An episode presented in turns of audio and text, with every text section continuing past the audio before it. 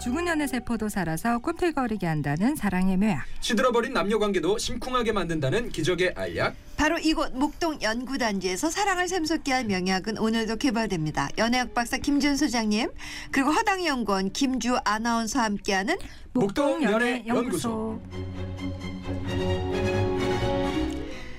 최파타의 연애 멘토 좋은 연애 연구소 김준 소장님 그리고 출석률 수업 태도는 A인데 성적은 글쎄요 김주 아나운서 아이 좋죠 성적 좋죠, 너무 좋죠, 좋죠. 장학생이 장학생 어. 네 장학생 네.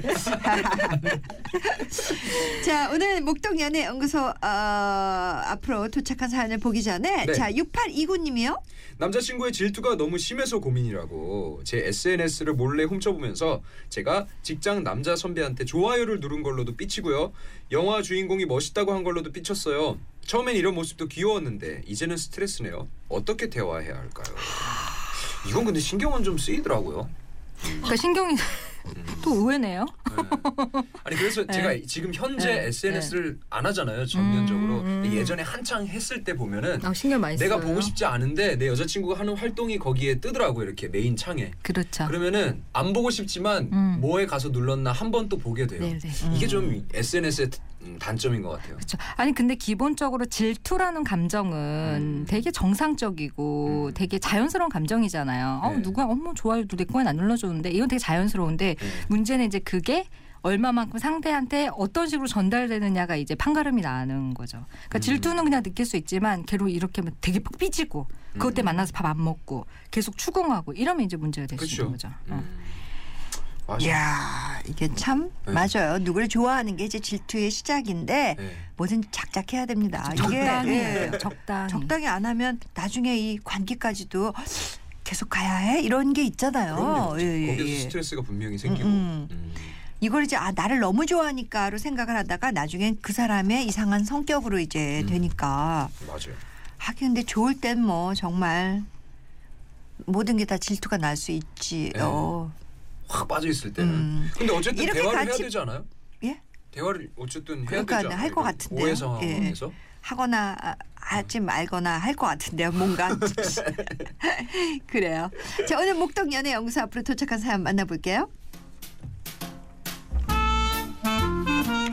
연하의 남자친구가 있습니다. 우리는 원래 10년간 그냥 알고 지냈는데 썸인가 싶은 그런 애매한 감정이 있었어요. 그 기간을 거쳐 연인으로 발전하게 됐고요. 그래서 지금 연애 중인데 얼마 전부터 남자친구가 밤늦게 거의 새벽에 전화해서 이런 말을 가끔 해요. 아, 살면서 돈이 그렇게 중요한 걸까? 나는 월급도 너무 적고 가진 게 없어 진짜 힘들다. 이 말을 처음 듣고 솔직히 많이 당황스럽고 혼자 한참을 고민했습니다. 그러다 제가 내린 결론은 남녀 관계를 떠나 10년간 오래 알던 친구이고 이 사람이 진실한 걸 믿기 때문에 나름 결단을 내려 힘들면 내가 좀 도와줄까라고 얘기했죠. 그랬더니 남자친구가 웃으면서 에이 아니야 그냥 한 말이야. 힘든 거 아니니까 괜찮아. 나중에 나중에 힘들면 도와줘. 이렇게 말하더라고요. 근데 답답한 건 이후로도 이런 얘기를 하게 될 때마다 뭘 원하는지를 모르겠어요. 제가 도와준다고 하는 걸 은근히 좋아하는 것 같으면서도 진지하게 물으면 그런 건 아니라고 자기가 돈이나 바라는 그런 사람 같냐고 화를 내는데 저로 하여금 내가 돈 얘기를 꺼내길 바라나 이런 생각이 들게 만드니까 답답합니다. 어, 그저 힘든 상황을 들어주고 위로해 주길 바라는 걸까요? 아니면 진짜 물질적인 도움이 필요한 걸까요? 그럼 저는 어떻게 해야 할까요? 자 오늘 목동 연애연구소 오늘 사연은 오페라 요정님이 보내주셨는데요 선물 보내드릴게요 와 이런 얘기는 이제 올해 또 한 번 하게 되네요 음. 확실히 이제 뭔가 가까워지고 네. 연인이 되거나 이러면 사실 이제 자신의 고민 같은 걸 말을 하게 되죠 그렇게 되죠. 음. 음. 근데 또 뭐 같은 동성 친구도 그렇지만 더군다나 이성 친구와의 사이에서 이 돈 문제, 음. 네. 돈 관계는 정말 하지 말아야 되는 거잖아요. 네. 저는 개인적으로 예, 예. 그렇다고 보고 생각해요. 근데 네. 또 사실 어떻게 보면 가장 힘들 때 가장 도와줄 수 있는 사람이 연인인데 음. 지금 이 분의 사연을 볼 때 우리도 굉장히 불편함을 느꼈잖아요. 네. 이거 몇 줄 안 되지만 너무 불편하지 않아요? 이거 음. 뭐 어떻게 하라고. 그러니까요. 예. 뭐 지금 시원한 면이 하나도 없네요. 예, 그리고 남자친구는. 이런 얘기를 하면 안 되는 건가? 또 힘드니까. 음. 그리고 아우 모르겠네. 이거 뭐 진짜 돈 얘기를 여자친구가 꺼내주길 바라는 건가? 아니면 대부분 또 이상한 또 사건은 이런 데서 시작되는 거 아닙니까? 그러니까 이제 그 돈에 얽혀서 연애가 잘못된 방향으로 흘러가는 케이스를 많이 듣고 보잖아요. 음. 심지어 뭐 헤어졌는데도 남자친구의 뭐 학비를 할부로 갚아준다는 음. 케이스도 있고 막 여러 가지가 있더라고요. 근데 약간 지금 여기 이 사연에 보면은 음. 그렇다고 해서 아슬하게 내가 돈이 필요하니까 빌려달라 이것도 어, 아니고, 그런 애매모호한 감정이 들게 계속- 하는 거가 더 이상한 것 어, 같아요. 그러니까 계속 돈 얘기는 하면서 또 화를 내고. 네. 그러니까 이 여자분이 오죽하면 이거 돈을 음. 달래는 거예요. 꺼달래는 거예요. 아니에요. 음. 소장님 이렇게 하고. 근데 저는 이 남자분이 무엇을 원하는지는 별로 중요한 것 같진 않아요. 음. 그러니까 이 남자분이 어떤 식으로, 그러니까 어떤 의도를 가지고 그런 얘기를 했는지는 냉정하게 말해서 그렇게 중요한 것 같지 않고 음. 이 여자분이 어떻게 선을 정하는지가 훨씬 중요할 것 같아요. 음, 음, 음. 그러니까 나는 신뢰하고 만약에 너가 경제적으로 여유가 없지만 사랑한다면 결혼할 수 있고 그렇다 해서 살림을 합치면 우리가 함께 윈윈할 수 있어.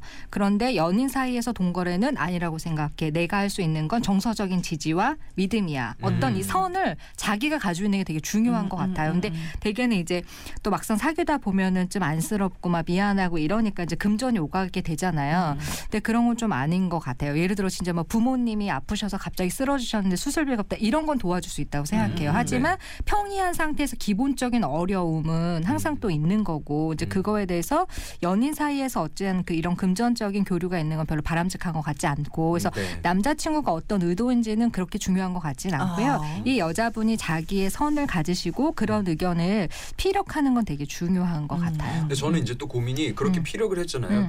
경제적인 네네. 부분에 대해서 난 이렇게 생각한다. 근데 남자친구가 네. 오히려 약간 적반하장식으로 어. 왜 나한테 이런 얘기를 하는 거지? 음. 내가 뭐 언제 돈이 필요하다 그랬어? 음. 뭐 이런 얘기가 좀 나는 아, 늘. 나쁘네. 지금 뭐 이런 식으로. 필요하다고. 그러니까 나는 그런 의도가 아니었다. 약간 어, 어. 이런 식으로 오히려 위로받고 적반하장 격으로 싶었다. 어. 그렇게 나오면은 이제 어떻게 대화가 아니 나도 뭐 올라갈까요? 그냥 뭐 라디오 같은 데서 들어보면 그런 일들이 있다고 하니까 그냥 한번 얘기한 거야. 그냥 음, 이렇게 그냥 또 그냥 넘어가야죠. 캐주얼하게. 뭐 음. 캐주얼하게 그냥 받아치고 가야죠. 음. 그래서 어쨌든 네. 나는 이런 관계는 에서 돈 교류는 내 입장에선 아니다. 내 음. 입장을 정리하는 게 되게 중요한 것 같고요. 음. 그다음에 이분도 흔들, 흔들리시는 것 같은데 그렇게 금전적인 교류는 그렇게 긍정적인 결과를 가져오지 않을 때 훨씬 많아요. 그러니까. 예. 예. 네. 어떻게 생각하는 그 선이 중요하네요. 음. 사실 뭐 너무 사랑하니까 진짜 다 주고 싶죠. 막 더군다나 힘들어하는데 가장 먼저 손을 내밀어주고 싶지만 음. 길게 본다면 그렇죠. 그게 이제 좋은 결과가 나오지 않으니까. 음. 음. 그리고 뭐- 남자의 그 말에 그게 있잖아. 나중에 나중에 힘들면 도와줘라고 얘기를 했다는 음, 거는 음, 음. 도움을 또 안 받는 입장은 아니라는 거잖아요. 굳이 그죠? 너무 힘이 드니까. 음. 근데 사실 보통 이제 우리가 이제 사건 사고를 접했을 때 그 전개되는 과정을 보면 처음엔 주변에서 계속 음. 그 남자가 음. 아니면 그 여자가 어렵다고 피력을 막 하잖아요. 맞아요. 음, 음. 음. 그러다가 이제 시작이 되는 거니까 음.